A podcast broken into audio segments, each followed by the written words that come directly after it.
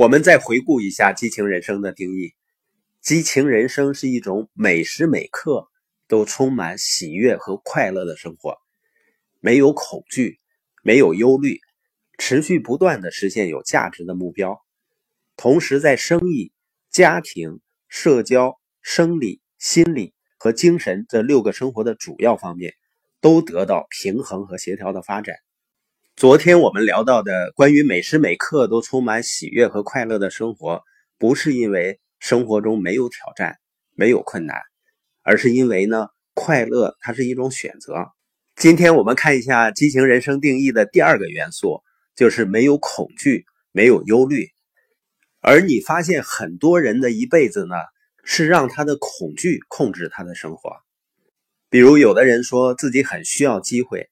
当他真正面对一个机会的时候呢，他会感到害怕和恐惧，因为他害怕自己做不到，所以呢，他会表达为我不喜欢，我不感兴趣。人们不断的躲避去做那些让自己感到不舒服的或者害怕的事情，那结果怎样呢？一辈子都在原地打转。因为一个人成长最快的方式，就是去做你害怕的事情。而那些真正的机会需要你做的事情，一开始都是让你感到不舒服的。但是你做了，慢慢的呢，扩展你的舒适区，你的世界呢就变大了。那么恐惧究竟是什么呢？恐惧就是看似真实的假象。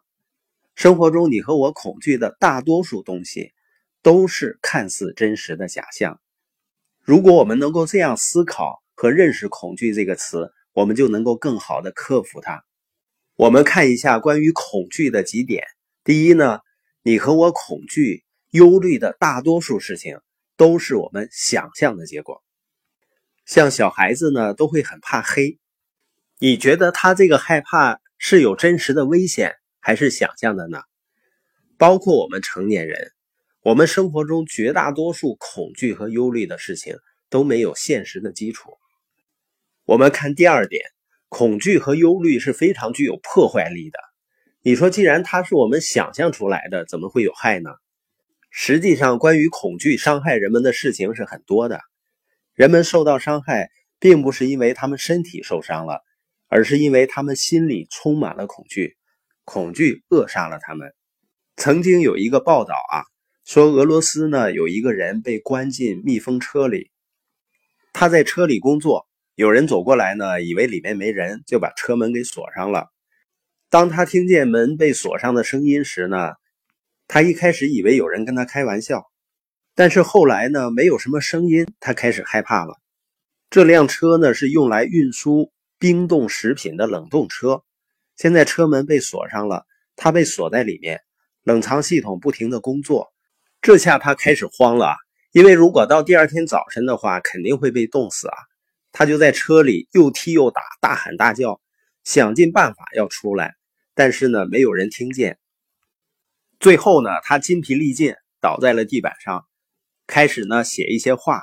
他写道：“现在越来越冷了，现在很冷，我觉得很困。”渐渐的呢，他的笔记中断了，因为他做了笔记，所以呢，人们知道了当时发生了什么事情。第二天呢，工人来。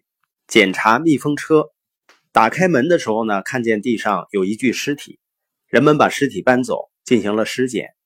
他的每一项身体特征都表明他是冻死的，但是他不知道车上的冷藏系统其实刚好坏了。虽然它还在运转，但是是把外面的空气送进来。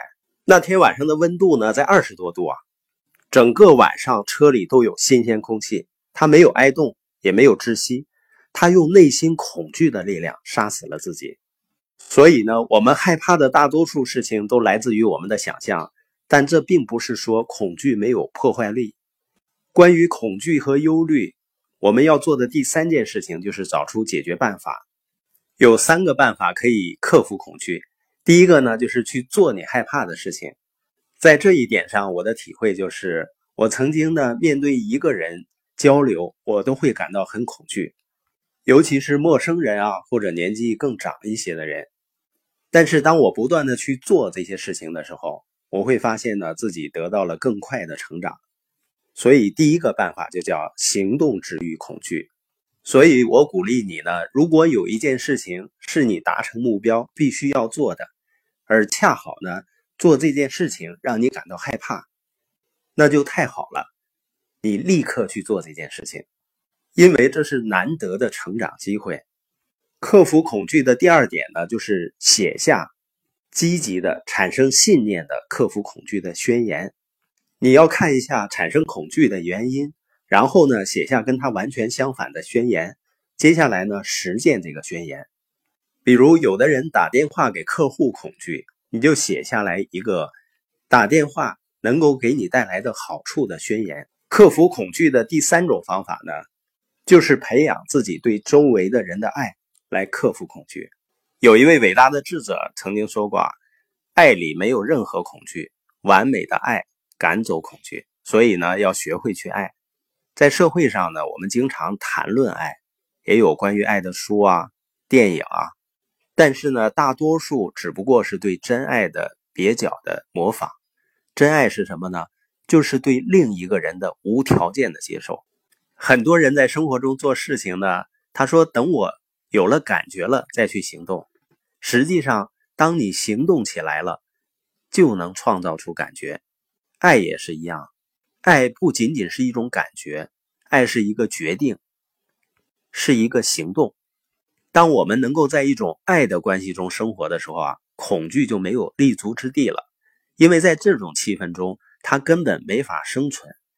所以呢，如果你真正想过一种没有恐惧、没有忧虑的生活，你不仅要行动起来，要去做一个宣言，还要学习如何去爱。